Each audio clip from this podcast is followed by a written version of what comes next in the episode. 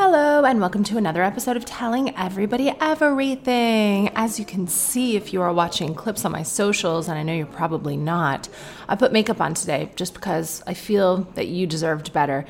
And speaking of what you deserve, this is the number one lesbian podcast in the world, I am assuming. I have no facts or figures on that.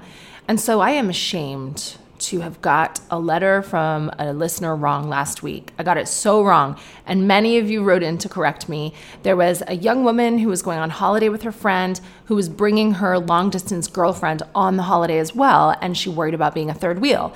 And I was like, well, when I was in college, I went on holiday with Caitlin, who brought a colleague from Youngstown State University, and we had a great gal's time.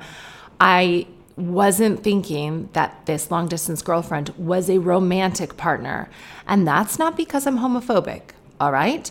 It's because we haven't developed a new word for girlfriend in this country, and not so much in Canada. I would say friends in Canada, but when I came here in 2008, all of a sudden your female friends were your girlfriends. And I think we use girlfriends, but then your romantic partner, if you have a female romantic partner, is also girlfriend. No one says like lover. Every once in a while you hear partner. And even then, I'm like, your business partner, like, regardless of gender. So, look, yes, I am sure that now the dilemma was that this girl was bringing a romantic partner. And so, to answer that letter correctly, then yeah, I get it. You would feel like a third wheel on someone's couple's holiday. And you deserve that holiday to be for the two of you because really the, the romantic partner has hijacked it. You guys bought the tickets a long time ago, you planned it. So, my updated woke LGBTQA lesbo positive response is yeah, speak to your friend and be like, I'm not comfortable with you having a romantic holiday during our friendship holiday because I'll feel left out. I know it. And so we we booked it first. I really feel like I should take priority, but I get it. You know, romantic relationships they do take priority increasingly as you get older, which is why I have no friends. And then just be like, let's book a new holiday then. But if you can't get refunded, hopefully your friend makes the right choice and is like, you know what, I'll see my long distance gal pal maybe at the end. Maybe she can extend her holiday and make time for you both. Okay? So sorry, I'm not a homophobe. Once again, congrats to you if you are a lesbian. Today, I have a very special announcement to make. So special that it is being announced officially to the press in an hour and a half. That is how up to the minute my podcast is. And I have to read this now because there's strict legal wording because you might be about to appear on a TV show. Let's find out. So, all of you know by now that I have a beautiful, smart teenager, a toddler that's Big Fred, the boss man, and a seven month old at home, Fenna Grace. And you probably also know that I've been finding the adjustment from parenting two children to three really exhausting. So, I don't know how you guys are doing it. All I do is tell dick jokes for a living uh, but I'm 40 and I'm just like worn out. I've mentioned before that we have cameras in the house some days for a TV program. Brrr, well, it's a program made by Expectation, who made my Amazon show Backstage with Katherine Ryan, and it will go out on W Channel. As well as looking at my own parenting journey here, we are looking for other parents who are thinking outside the box and doing things a bit differently. So, not just following all the norms, people following their own gut instinct instead of all the millions of pages of ever changing advice out there. Maybe you're embracing a low or no tech existence to keep your kids offline. What do you do instead? I can't really imagine a world without screens. Or the opposite, perhaps you are a fully high tech family, either to keep your children safe or to prepare them for the high tech future that we seem to all have ahead of us. Are you chasing every opportunity for your children to succeed, whether that be in sport, music, academia, or even in the spotlight? Let's hear from the stage moms. Or are you letting your children lead their own education at home or maybe in the forest? And what about those of you who are making the most of granny daycare? Are you are your extended family helping you to keep all those working parent balls in the air?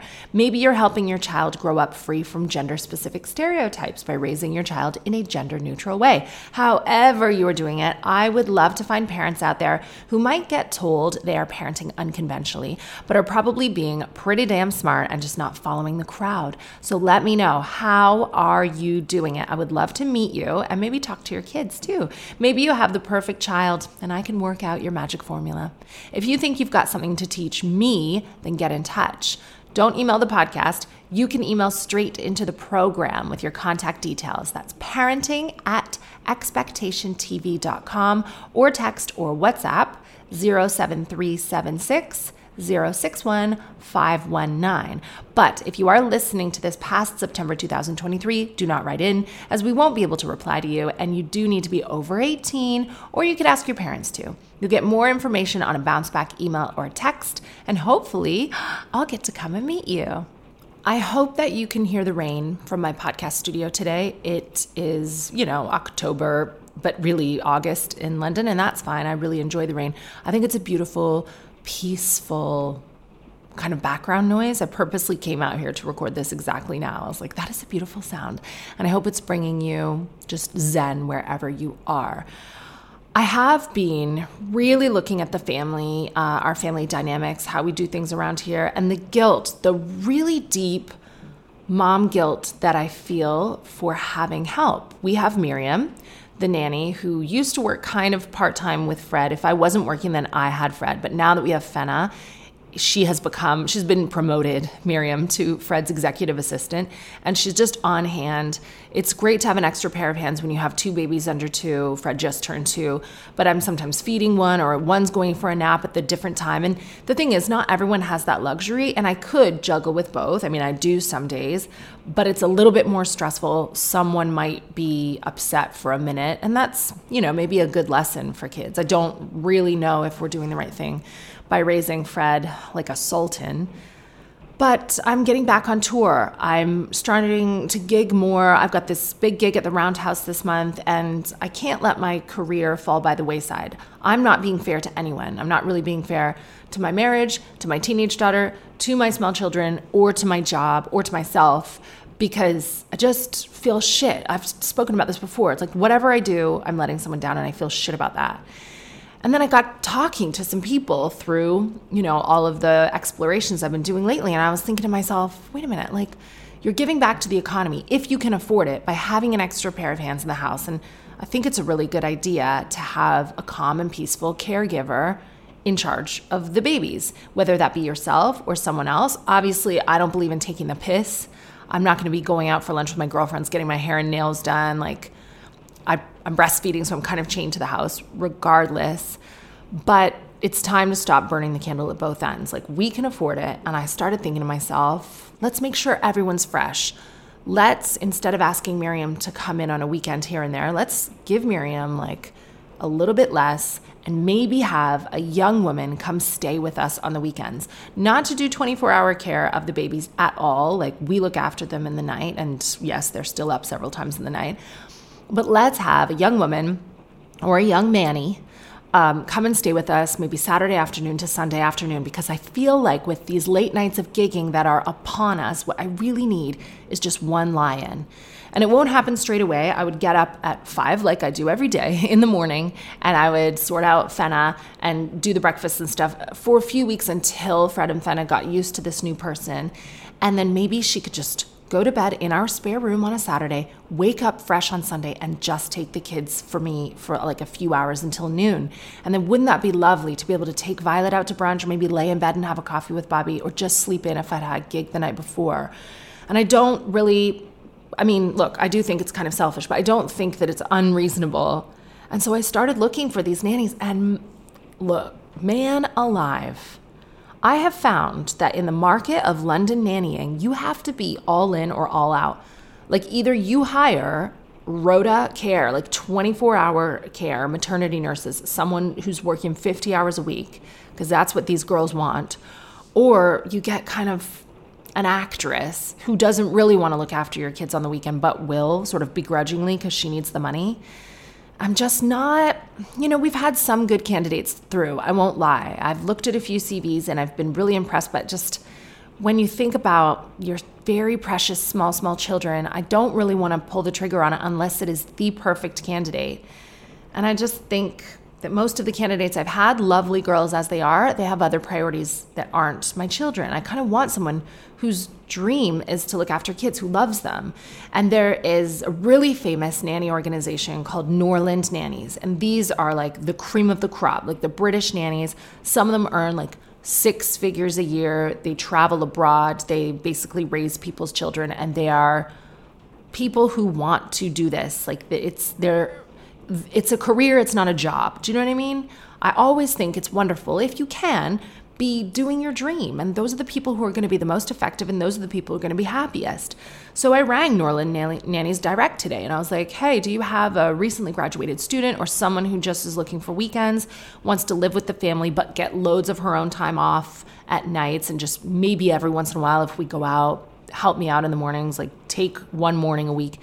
And um, the first person that I spoke to was really cool. She dealt with the new students and she said, you know, the placement is full time. You need a full time person. And I thought, okay, I understand that. And she said, well, maybe there might be a student who goes back home on the weekends who might be interested. I could advertise for you, but it's unlikely. And I said, okay. She said, let me transfer you to like the full graduated nanny agency person. So I spoke to the next lady who was like Mary Poppins. You know, she was great. You could tell that she knew her business. But again, she said, I'll be honest with you, you will struggle to find a candidate who just wants to work kind of 24 hours on the weekend. And by 24 hours, once again, I don't want her to work overnight. I want her to sleep in the spare room and have her own time. I want to look after my own babies, maybe a few extra hours if I go out. I didn't think that was so unreasonable, and apparently it is. And I'm just not going to find it.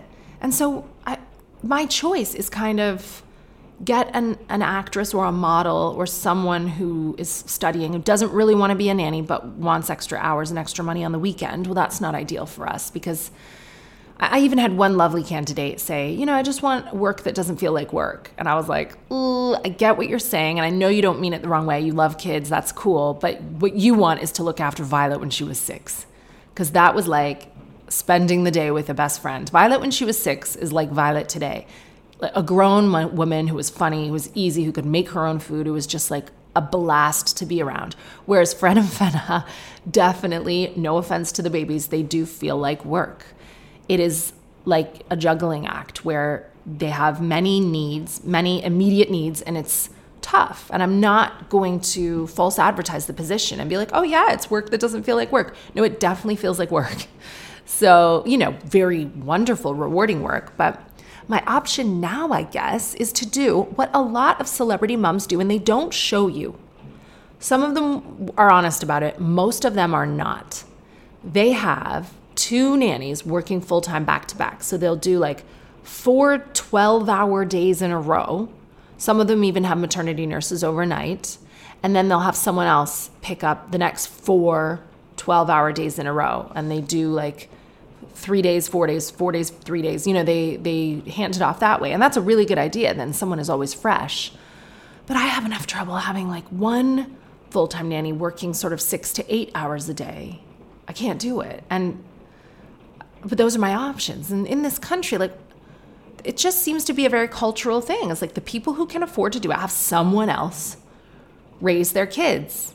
And i my hat I, I take my hat off to the ones who can do it guilt free and especially the ones who are honest about it, not the ones who take the videos and photos that their nannies post or take, you know, because the nanny during the day has to send you photos and videos of your kids so you can see what they're doing. I know so many celebrity moms who take those videos and post them on Instagram as though they were there. And I'll be like, you were not there because you were with me at an event. I saw you getting your hair done. And I just think that is what creates a lot of this mom shame for people who don't have a choice, who have to put their babies in daycare, they have to go back to work, and maybe they're not doing a career that they love. So just I feel torn at the minute. I don't really know what to do.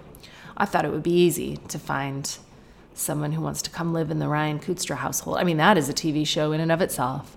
Welcome, baby. And I also kind of, what I love about Miriam, Miriam's perfect. My new religion is Miriam. My favorite color is Miriam.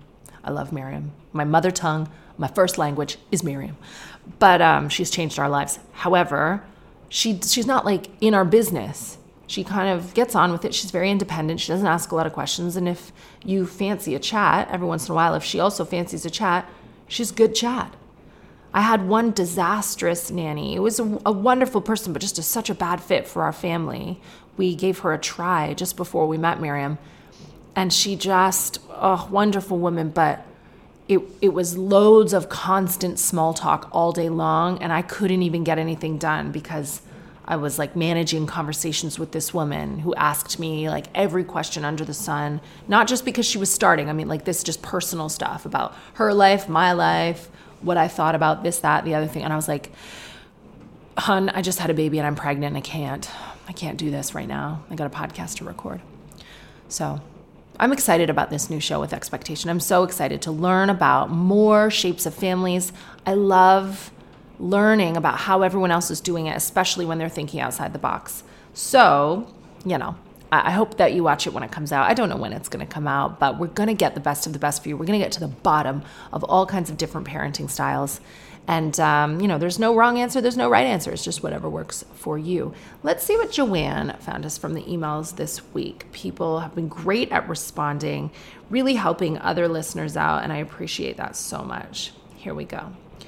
Katherine, every week we get late responses for podcasts where you've already circled back to the topic the week after, yet not a single message from the lesbian or bi community concerning the gym crush from last week. This definitely proves that they are your most ardent listeners and are keeping on top of the weekly cast. Joanne, don't ever abbreviate the word podcast again or you will be fired.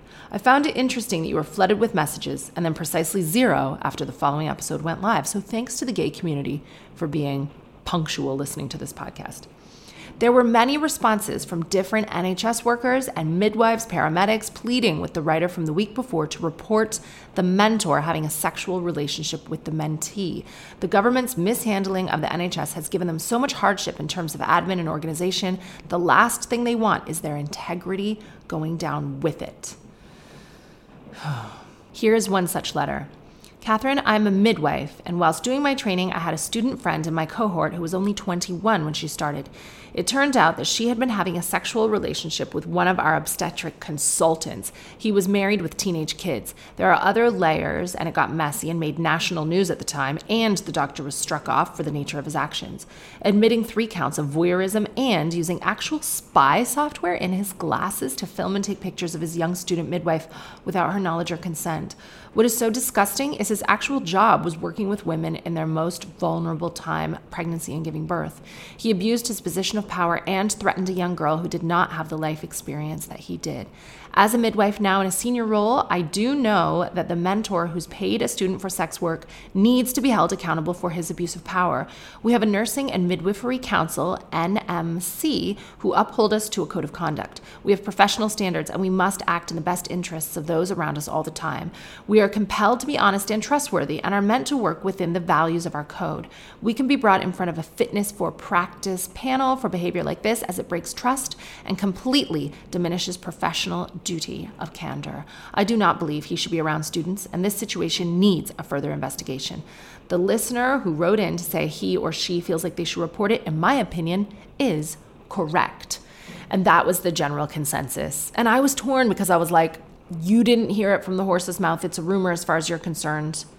But yes, I suppose you can raise it with, you know, the higher ups and just be like, I can't substantiate this rumor, but it's going around and everyone's talking about it. And I think it's wrong enough to bring it to you. So I stand corrected on that.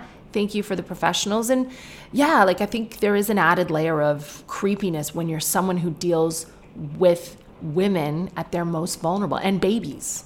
Oh, a few people were mad that I said Canada might be communist.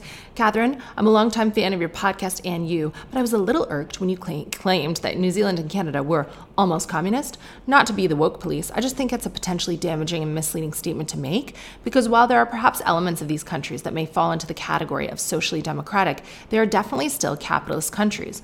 I know you've said in the past that you believe in fully socialized education and healthcare, with which I wholeheartedly agree. The C word carries a stigma for a lot of Westerners, and given world history of the last century, I think this is justified. Even though this perhaps was a joke that was made in passing, it's easy for misinformation to be spread this way. No hate. I just think it's important for people to be aware. All right, I am not under the disillusion that the delusion that Canada is actually communist country. I just feel that I agree with some critics who notice just like small elements of dangerous communist behavior, like when Justin Trudeau praised the Chinese government and how that works. And then when the whole truckers convoy happened, instead of dealing with those protests in a, in a way that you would imagine a country like Canada would, They like closed bank accounts and did a lot of stuff that is not socially democratic, I believe. And the snitchery of COVID. It you know, there's there's one thing to follow the rules and to look out for people's safety, but when you turn your back on your friends, your neighbors, your own family to like snitch to the government, I just think those are like red flags. Beige at the very least. So I hope I didn't offend you. You know, I'm very proud to be Canadian, but the the world looks at Canada now and thinks it's changed. I'm just telling you that as someone from the outside. One uh, final email responding to last week's podcast Katherine, we are ahead of AI for now. Well, yeah, but for how long? Last week I spoke about the rise of AI and the Hollywood strikes and what it means and what AI is actually going to be able to do soon. None of us really know, but I suppose we can imagine. Katherine, I wanted to get in touch with some info on AI in relation to writers. I'm a student studying film and television with aspirations of becoming a writer. Last semester, the ethics of AI use was brought up, and lecturers thought it best to break down a few misconceptions. AI, in its current form, cannot create content without a reference point, as it isn't sentient. So it cannot generate a story without an infringement on copyright laws, just like we're seeing with AI generating images. There's also some concern with the use of AI, as references aren't without prejudice, and AI um, all it can do is reference. AI isn't able to filter what it reads, so content can have hints of racism, sexism, homophobia, etc., which is why, for the moment, writers won't be replaced. Also, um, it's also why universities discourage the use of AI for assignments as its content presents you with an established ideology rather than make you think of one, obviously. A few years ago, Microsoft created a Twitter account for their AI. The premise was that it would learn how to converse through tweeters that it would interact with. A cool idea, but the reality was much more sinister, with Microsoft having to shut down the account less than 24 hours after it went live because it was generating hate speech. Uh, like a little toddler in a racist household. As revolutionary as people try and make it sound, AI is not at a level yet where it can replace us, and I hope, for the sake of the 60K debt I'll have at the end of my course, that I'm right. I know it can't replace us right now. I know, but don't you think it's going to work out these kinks?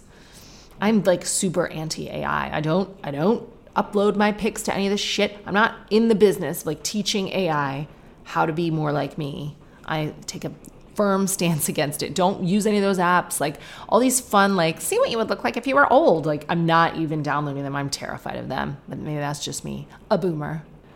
Today, I received a text message from my baby sister Carrie saying, Katherine, what is happening with Lizzo? Of course, she's come to the right place. I've seen Lizzo live. Lizzo, as you know, is a very talented, multi award winning performer. She is big, she is black, she is beautiful, she is apparently all about body positivity, self love. I went to see her live with my daughter Violet in 2019, and it was amazing. It was such an empowering show. She had five, I think, dancers at the time, all different shapes and sizes, and she really silences people who say that you can't be bigger and healthy because she's playing the flute, singing, dancing, running up and down that stage. She's very clearly in great health, and she preaches about you know, loving yourself and being empowered no matter what you look like. So it is very jarring to read today that she is being sued by three of her dancers.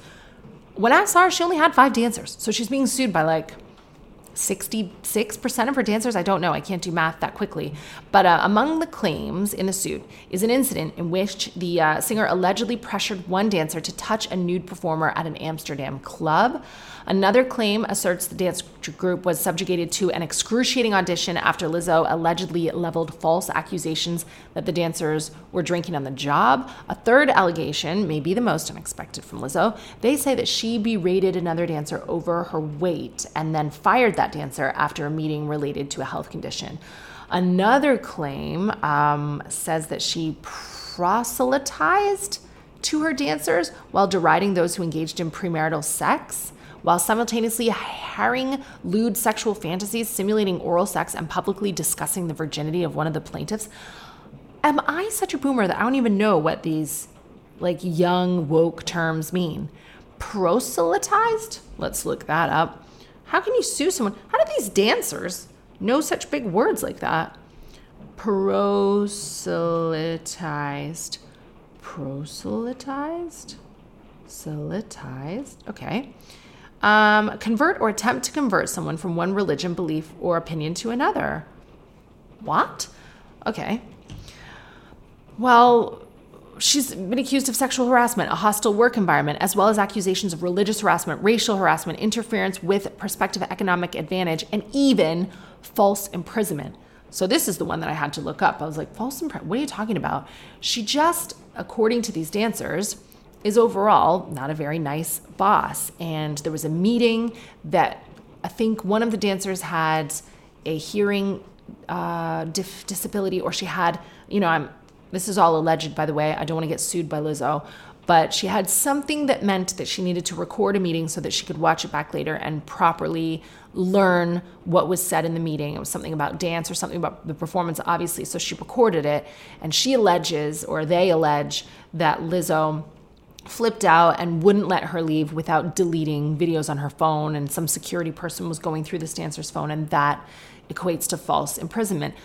I, I feel like if one dancer is making these claims, all right, it could be bullshit. But if three dancers are alleging like quite serious accusations and claims, then like what the heck is going on with Lizzo? I have not heard, and I do usually hear rumors when someone's an asshole, but maybe rumors, but maybe Lizzo is too famous for me to hear anything about her. Like maybe she isn't the kindest boss. I don't know. Maybe she is like Ellen, where, you know, Ellen became beloved. And people at home were like, Ellen, oh my God, she's a great person. She's always doing charity on her show and she's so funny. And then behind closed doors, it was alleged that Ellen actually had a very toxic work environment. I think sometimes that you get to a level of stardom and fame, and there are so many expectations hoisted upon you that, like, I don't know, some people forget how to treat people. Not everyone, and I'm not excusing it, but it seems to be a pattern. The other thing I'm thinking here, and I don't want to victim blame, but when you are wokest of the woke and you're body positive and you hire the wokest of the woke, maybe like you just can't win. Like maybe they're so woke, you've done like such a good job of hiring diverse, body positive, like differently abled, neurodiverse people that like they're so woke that something that you do is wrong in their eyes. Like I can't wait to see how this turns out because I really like Lizzo. And um, okay, so the suit claims that Lizzo told the dancer she seemed less committed to her dance role, which this dancer took to be a thinly veiled reference to her weight. Well, that feels like a leap to me. Um, this is one of the three dancers that brought the suit. So another dancer claims um, that Lizzo took the dance group to Amsterdam, and while they were there, they went to a strip club. After parties like that were routine and non mandatory, according to the suit. But those who went to the strip clubs and the like were favored by the singer and had greater job security. Well, that makes sense. In a creative industry like that, or in any industry really, like even bankers take clients golfing and to strip clubs. Like you do need to schmooze, and it is sort of accepted that you'll like spend friendship time with your boss if you want to cozy up to your boss, especially in a competitive industry. And so that's true in any industry. If you're the one that's like, no, I'm going back to my room, then all of a sudden, like friendships are made without you and you get edged out. So allegedly, on that night, Lizzo crossed a line. This is in the filing claimed. Lizzo began inviting cast members to take turns touching the nude performers, catching dildos launched from the performers' vaginas, and eating bananas protruding from the performer's vagina. Lizzo then turned her attention to this dancer and began pressuring the dancer to touch the breasts of one of the nude women. After the dancer declined, allegedly, Lizzo, allegedly, started a chant goading her to do so. She then declined three more times while the chant grew louder and more strident, and she was very uncomfortable. Following that event, Lizzo then supposedly asked a member of her security team to get on stage and started yelling, Take it off, take it off, take it off. I mean, if you're going to behave like that, you have to be more than sure that you have the consent of everyone and like everyone thinks it's funny and everyone's on the same page. Plaintiffs were aghast with how little regard Lizzo showed for the body autonomy of her employees and those around her, especially in the presence of many people whom she employed. I think, too, like in a creative industry, especially when sex is very much like sexuality anyway, and outfits like thongs and stuff, like you, you just feel like everyone's free. Like dancers are more, you know what I mean? Like they're not they're not like cashiers at Morrisons going out and do this. You know, they talk about love and sex and freedom and maybe, you know, Madonna used to do this with her dancers. I've seen documentaries where they would go to strip clubs and they would do and Lady Gaga goes to strip clubs. I'm sure with her dancers. I've read that. It's just so tricky. Like I mean, I don't think it is tricky. I feel like I would be able to tell if somebody wasn't on the same page, but I've never taken colleagues to a strip club and asked them to eat a banana out of a performer's vagina. I've never done that. I can't say that I've done it. Just, hey, Miriam, we're going, you see, like that performer's got a clementine in their asshole. I, I just can't see it happening at a staff party.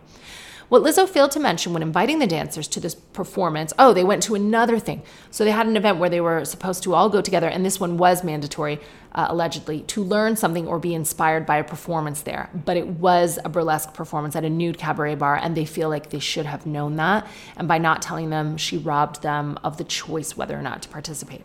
They also accused Lizzo's touring company employees of lashing out with comments charged with racial and fat phobic animus during the tour. For example, after the dancers asked to be compensated at 50% of their rate for their downtime days, an accountant for the company allegedly shot back with a 25% offer and scolded them for being unacceptable and disrespectful.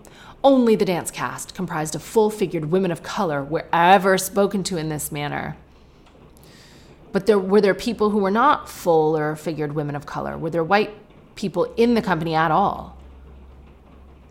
I get it. I get where black women are coming from with this, and they're not wrong to speak up about it if it is, you know, I am not trying to get sued by Lizzo today. All of this is alleged. According to the plaintiffs, um, someone who served as a judge on Lizzo's Amazon show, in addition to being the dance captain, is a very vocal Christian who took every opportunity to proselytize this is this word I didn't understand convert them to a different religion, uh, to any and all in her presence, regardless of protestations. Upon discovering that one of the dancers was a virgin, this dance captain allegedly discussed the subject in interviews and posted about it on social media.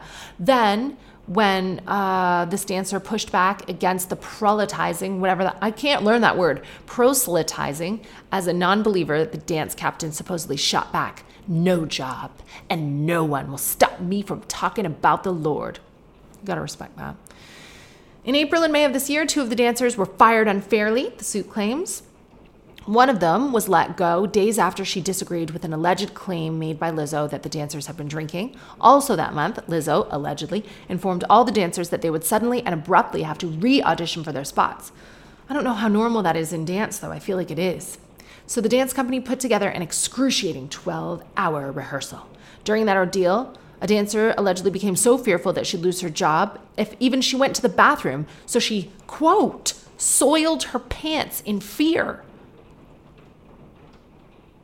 Then, the touring company allegedly gave her a see through outfit with no underwear to finish the performance, per allegations. I mean, these dancers work hard. I have never in my life wanted a job so bad that I was willing to shit my pants in the audition. I have nothing but respect for these dancers. I feel like give them whatever they want. Does one of them want to be a weekend nanny for me? Because there are no racial slurs, body shaming, nothing of that going on in this house. I pay everyone fairly. I will never shout at anyone. I will not. I, no one shits their pants in this house. Oh my God, I forgot to tell you, Fenna's potty trained. She still pees like wherever, but we haven't had a single poo not in the potty in weeks. And she's the youngest to um, to do it. Violet, I forget actually. Violet was 10 months for everything. Fred was eight months for poos, and Fenna, seven months. So there you go. So work for me. I will never make you shit your pants on the job, ever. And I don't mean to diminish, you know, the trauma alleged by these dancers, but geez. Oh, okay. So the one who recorded the meeting has an eye condition that sometimes left her disoriented in stressful situations. So that's why she wanted to record it. But when Lizzo caught wind of the meeting having been recorded, she allegedly flipped out. The suit asserts the singer instructed her security team to confiscate all of the dancers' phones. Quote, Lizzo became furious, hurling expletives at the group, and stated that she was going to go around the room person by person until someone told Lizzo who made the recording. When the dancer admitted to having made the recording, she told Lizzo she just wanted a copy of the performance notes to improve herself. But Lizzo allegedly responded, There is nothing you can say to make me believe you. Oh, they then took turns allegedly berating the dancer. After castigating the dancer, Lizzo fired her on the spot. She then claimed that she was held in the room during the confrontation and not allowed to leave as quickly as she wanted because Lizzo's security was busy searching her phone for the video. That allegation is significant because it is the standing for the false imprisonment claim. What's going on with Lizzo? Lizzo, this feels very toxic. This feels very bad. I very much hope that it's not true because I really love Lizzo. Everyone loves Lizzo. Is it possible to be so woke that like you reach a ceiling and then you turn bad and cancel yourself. What do you guys think? All of this Lizzo stuff. Have you heard any anything about Lizzo having a toxic work environment? Do you believe it? Do you disbelieve it? What is going on here? Because it's going to break my heart if it's true. Cardi B, I can see that being true. She threw a microphone at someone's face in Vegas after the girl threw a drink on her. Cardi B makes no mistakes though. Like she makes no mystery of who she is. She calls herself, quote, and I'm not trying to offend any sex workers, strip a hoe. She's like, I'll fight you. I will fuck your man. I am a stripper hoe who is now a millionaire because people like my music, but I will fight you to the death. That is Cardi B's like headline. And so you throw a drink on Cardi B at a concert, and you can watch the video if you haven't seen it. She will stop the performance, wind up, and smack you with her microphone.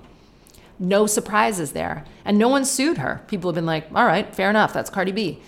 But I think Lizzo has elevated herself to a place of overall wokeness that, like, you know, is it almost impossible to uphold? Are these allegations false? Let me know what you think. Telling everybody everything at gmail.com. Can I say, and I hate to, I um I'm actually very worried that Britney Spears is going to die. I'm watching her Instagram stories. And you know, if you're a Britney fan, and I'm sure if you listen to this podcast that you are, her stories are disturbing and her teeth are changing. And I heard rumors, and again, these could be totally unsubstantiated. So, I mean, it just it sort of fits the profile. I heard that when she was younger that she was taking methamphetamines. I don't know that for sure to be true, but I definitely heard it and I was reading the other day that her family are worried that she's taking methamphetamines. So it kind of matches up. Like why would they say that now if it wasn't true then? Why why the word meth? And methamphetamines infamously ruin your teeth. If you take crystal meth, then your teeth basically get broken and they fall out. And I don't really know the mechanisms of why. Who needs to know why? The headline is Don't Take Meth. And I know that she has mental illness. But I think the posts seem to be getting more and more disturbing. And we very tragically lost Sinead O'Connor last week. And a lot of conversations started like, well, hang on, how come we're evil to these women while they are alive? And then we lose them, and everyone goes, oh, you know, gone too soon, RIP. It's like, yes, but what were we doing when we knew that they were hurting and they were in really deep trouble and they were still here? And I think people, you know, Britney Spears' um, comments are turned off on her Instagram videos. And I'm sure that's because people just again and again are like, what the fuck is this? Are you all right? What is going on? But um, this conservatorship was not ideal. And perhaps it paved the way for a lot of the mental illness that she's navigating now. Like maybe it really made things worse. I don't know. I don't know what is going on, but it looks to me like as a mom, a red flag. Like I'm just so worried about it because it, I feel like if I went to sleep when I was 15 years old and woke back up today and saw Britney Spears, I'd be like, I beg your pardon. Some people have a theory that she is AI and that the changed teeth prove it, that they have replaced Britney Spears with some sort of robot or hologram or like meat statue that dances. Uh, and I just worry about it. Like, who is close to Britney Spears? Who is looking out for Britney Spears? What can the fans do? I mean, nothing. She is entitled to her own life. And I'm not at all suggesting that the conservatorship was a good thing, but just look at her latest video from today. I think it was posted like about 10 hours ago. She is changing, like her face, her eyes. I just can't ignore it at all. I think there's got to be like someone who she knows like about what is her husband doing about this does anyone know her husband is he an okay guy he seems to be the best of the worst i just would hate and I just felt it today. I mean, it's not like a, it's not this epiphany like, oh, you know, Britney Spears might not be well. Like we all know that, But when I saw that video today, there's like an extra gap in a tooth that I know wasn't there two weeks ago. And I'm like, am I going to wake up to this horrific, like Amy Winehouse style news? And this is, these are the words her family are using. I just like, I just worry so much about it. Is it my business? Absolutely not. But I care. And it just feels like a piece of, it's like a, such a poignant Marilyn Monroe story. Like, what, what happened to Britney Spears? I know she has a book coming out, and I don't know who wrote it, but I just want to know, like, what, how can I, like, when she be crying at the side of the road in all those paparazzi videos back when, you know, we were like 20, if you're my age, um, I wanted to be in LA. I wanted to like pull up in my car and be like, Britney, get in. Like, I am not someone who wants to exploit you and like ride you around with Lindsay Lohan drinking vodka Red Bulls and getting papped with no underpants on. Like I I want to help. I have a rescue syndrome and it just won't die. But God bless her. Like I'm just putting vibes out into the universe and can we all do the same? Like please Lord hold and I don't want to offend any of Lizzo's dancers by talking about the Lord, but please can we hold Britney Spears in our thoughts and be like just heal her. I just want her to be happy because she made me so happy all of my life when I was young. And she's so special and so important. And so is everyone who's navigating, you know, drug dependency issues, allegedly, or mental illness of God. But it's just, it's someone so significant in our lives, just watching her change like that, watching her eyes kind of disappear. It's like, where are you? What happened? Let's take a break now and hear some words from our sponsors. And when we return, I will open the emails and see what your dilemmas hold this week.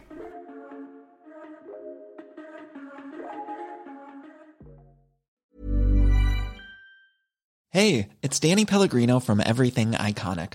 Ready to upgrade your style game without blowing your budget? Check out Quince. They've got all the good stuff shirts and polos, activewear, and fine leather goods, all at 50 to 80% less than other high end brands. And the best part? They're all about safe, ethical, and responsible manufacturing. Get that luxury vibe without the luxury price tag. Hit up quince.com slash upgrade for free shipping and 365 day returns on your next order. That's quince.com slash upgrade.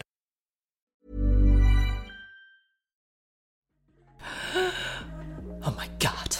Katherine, I went to get screened for HPV after your podcast and I was positive. I wanted to reach out and say thank you so much for talking about HPV. I had my first smear test and it came back positive with some abnormal cells, and today I had the colposcopy. It was fine, a bit uncomfortable, but the nurses were amazing. Shout out NHS Whittington. And luckily, I didn't need a biopsy, so it could have been worse. Originally, I felt so ashamed and embarrassed, but I remembered you mentioning it before, and honestly, it made me feel so much better to know I wasn't alone and that someone I look up to and admire so much also has HPV. Yes, I do. I know 80% of people have it, but it really helped to put me at ease when my brain was spiraling and telling me I'd probably be dying of cancer in six months. Thanks for talking about it and reminding us not to be ashamed. The nurse phrased it as loads of people do have it, it just depends on how your body deals with it, which I also found to be really helpful, and I thought your listeners might too. So I went to the Portland for my colposcopy, and I spoke to a new doctor there who I hadn't had before and she went through my history and she said, okay, your last smear with us was this time, uh, I think it was 2021. And then I went and had a GP smear after that because I was invited. Long story short, I was HPV positive and then negative. And she said to me, Well, once your body's cleared that form of HPV, you're not going to really get it again unless you have an immune compromised thing like chemotherapy or, or something, you're very unlikely to get that again. Your body has cleared HPV. And I said, Yeah, but I had a friend recently who had a radical hysterectomy. And like, I just don't know. I've had two babies. I just want to get a smear again or a colposcopy. And she said, Why don't we just do a smear? I said, No, let's do a colposcopy. She's like, Okay, yeah, fine. So we did that. And she said I had a beautiful cervix. That's no surprise to me. She's not the first person to notice. And um, she's like, no, nothing looks weird on this. And I'm sure it's all going to come back normal. And that was 800 pounds. Like I told you, a private colposcopy at the Portland is just full transparency. That's how much it costs, which is wild. But I wasn't even allowed to get a smear on the NHS because it hadn't been three years. So I feel like I had no choice and I can afford it. So I had to prioritize my health. And then if you circle back a few podcasts, there is a company called Daye, D A Y E, and you can do at home HPV tests. It's very affordable. So I was really excited to know that. But yeah, this is the thing about HPV is that your body will most likely just burn through it but it's really important with some types of HPV for check, to check for cervical changes or cervical changes, as you call it in this country. But I'm sure that your immune system will just deal with it unless you are a smoker. It's really important not to smoke because that makes it a lot harder to clear HPV. So there's so many reasons why you should never smoke, but think of HPV as one of them. And if you've never tested positive, I mean maybe you did pick it up at some stage and your immune system was robust enough to clear it as far as I know now, like if I'd never got that smear in between, I wouldn't know that I ever did have HPV because like I'm just negative all the time now, which is great. Katherine, I went through my friend's phone and now I'm concerned about her awful boyfriend. Why did you go through your friend's phone? Let's find out. Am I the asshole for scrolling through my friend's messages between her and her toxic boyfriend while she was passed out drunk? Mm, maybe. A couple of days ago, I got back from Ibiza with a group of girlfriends from school. Context, we're 21. I was sharing my room with one of the girls. During a pre drinking game, she revealed to us that she recently had a termination. Mom and boyfriend were very against her decision, and she had kept this from them until after she'd gone through with the procedure. Good for her. Like, that's exactly what you do, by the way. Maybe that's controversial, but if that's it's your body. And if that's what you truly believe, then definitely don't tell anyone else what you're doing with your body until you've already done it. I hope that's not too controversial, but like if you were my best friend, that's what I would be telling you on the low. Because listen to this at Easter in my family, we had like an egg hunt, and sometimes we wouldn't find all the eggs because my mom would hide a lot of eggs. And then I remember every once in a while, I'd be sat watching TV or like playing a board game or doing Barbies or something with my sisters, and I would spy an egg on some shelving or behind a photo frame that hadn't been found during the original Easter hunt. And would I say to everyone in the room, oh, there's an egg over there? No, I would keep that shit to myself until the girls were out of the room, and then I would get that chocolate egg and eat it myself. Why? My eggs, my business. Okay. Her mom and boyfriend were against the decision, fine. She told us that they had been arguing a lot before they came away, and she wasn't sure if she and her boyfriend would stay together. Later that day, we went to a beach club, and I noticed she was completely out of it. Worried she'd be kicked out, I took her back to the hotel. She frantically asked me to keep her boyfriend updated on her phone, handing it to me. While she was passed out in her bed, I texted this boyfriend to tell him she was okay, which he thanked me for. However, I couldn't help but notice a worrying exchange of messages above. He had begged her to never go on a girls' holiday again, to which she promised not to. In a drunken state, I decided to scroll through their messages. One sent from her asked him not to harm himself while she was away, another asking him, How suicidal do you feel right now? To which he replied, Seven. He was also begging her to send sexual pics and videos. What's the best course of action to take? I haven't told her I've seen these messages because I didn't want to ruin the holiday. If I tell her, she'll use the anger from me reading these messages to blame it on me rather than realizing the situation she's in. I feel that if I sit back and do nothing, though, this could escalate further and she doesn't have anyone else to turn to. All right. You can't tell her that you went through her phone. You can't because you are her best friend or one of her best enough friends to go on holiday with you might not be her best friend if she knows you went through her phone. And she needs a trusted ally if she's in a toxic or dangerous situation. The golden rule with your female or male friends and their partners is just like don't say anything that you can't take back if they stay together or that makes you someone they hide information from. You know, you always want to be just open and largely impartial.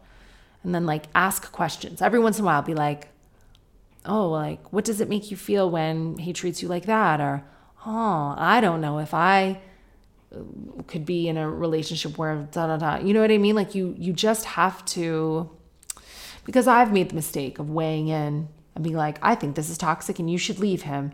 And then they sort of feel embarrassed sometimes and they won't tell you about problems that they're having because they just don't want to hear the judgment or they um they just stay with him regardless of whatever you've told them and then you're the asshole like he ends up hating you i have one friend who told her boyfriend the bad thing I, well it's her husband told him the bad thing i said about him and now this husband hates me And I know she doesn't come to me with as much information as she used to. And I can't even go over there because this husband like hates me now. But I I don't know, I said what I said and that's who I am, but I kind of regret it. I should have remained impartial and just listened.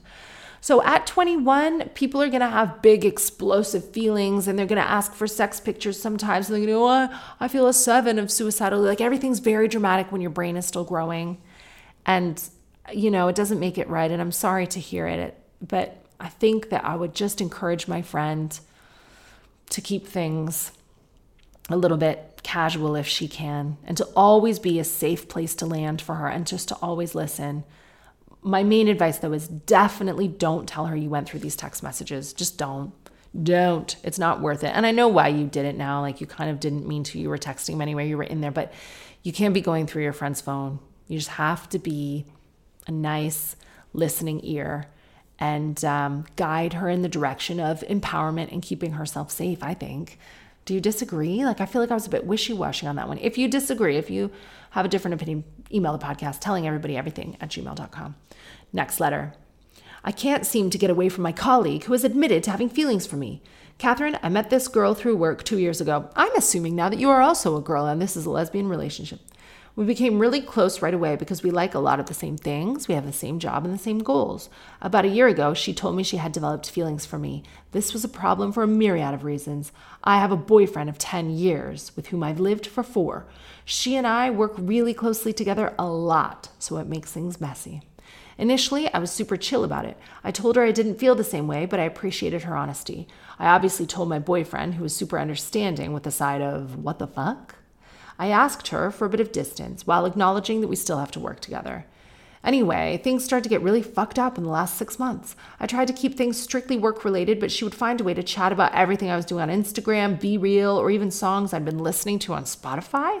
She'd signed up to the CDP, CPD courses and professional networks I'd signed up to. She even bought tickets for concerts I was attending.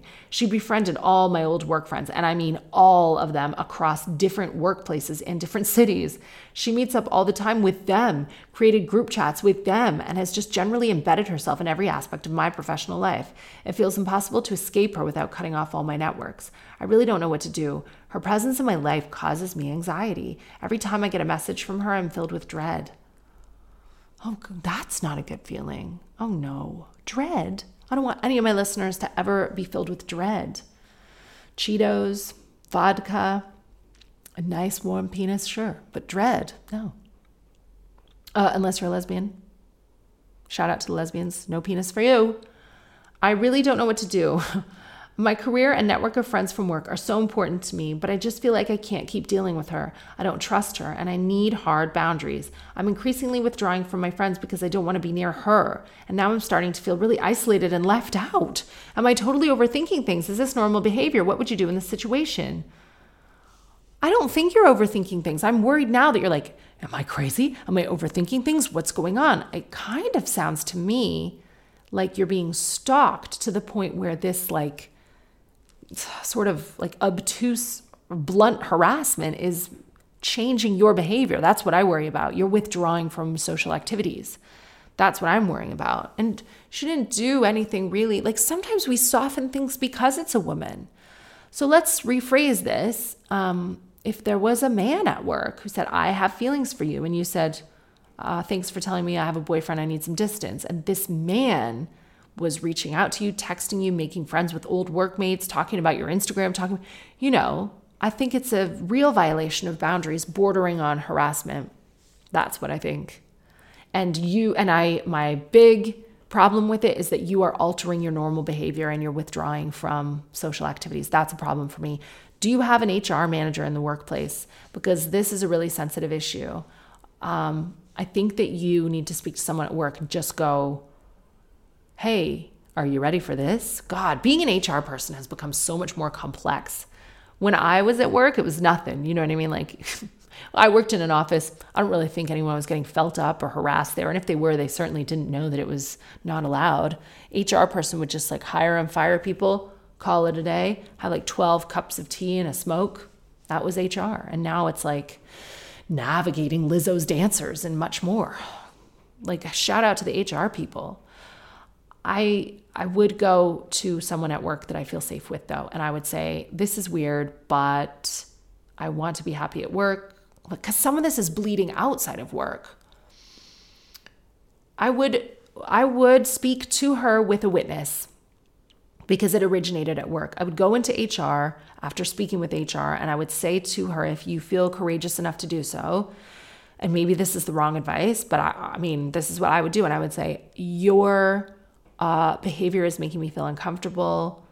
I am not uh, in a position to offer you the very intimate friendship. I understand that, you know, you you heard me that I have a boyfriend and your feelings for me are not reciprocated and you're just trying to be friends. I get that, but I'm not ready for the intense friendship that you seem to want. I don't want to be contacted by you all the time. I don't want you talking to me about my private life, what I'm doing on Instagram, what I'm listening to on Spotify.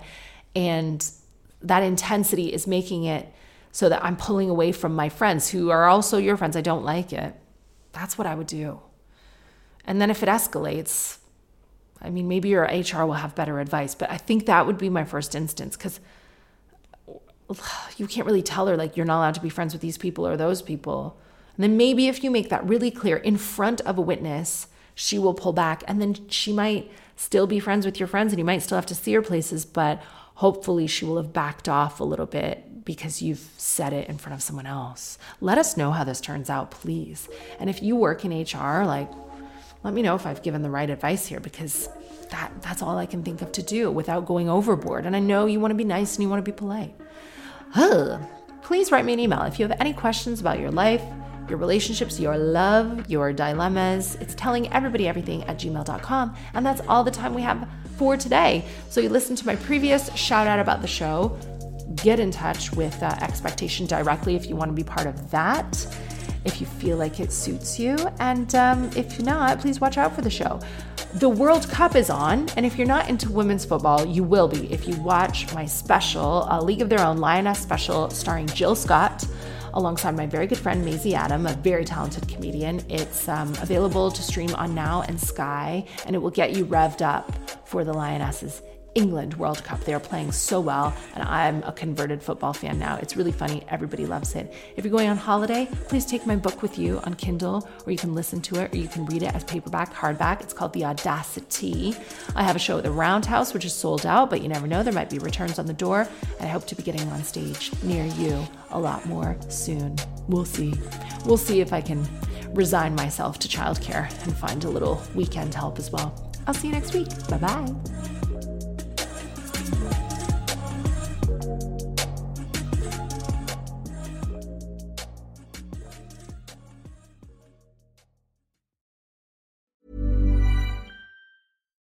When you need mealtime inspiration, it's worth shopping Kroger, where you'll find over 30,000 mouthwatering choices that excite your inner foodie. And no matter what tasty choice you make, you'll enjoy our everyday low prices, plus extra ways to save, like digital coupons worth over $600 each week. You can also save up to $1 off per gallon at the pump with fuel points. More savings and more inspiring flavors make shopping Kroger worth it every time. Kroger, fresh for everyone. Fuel restrictions apply.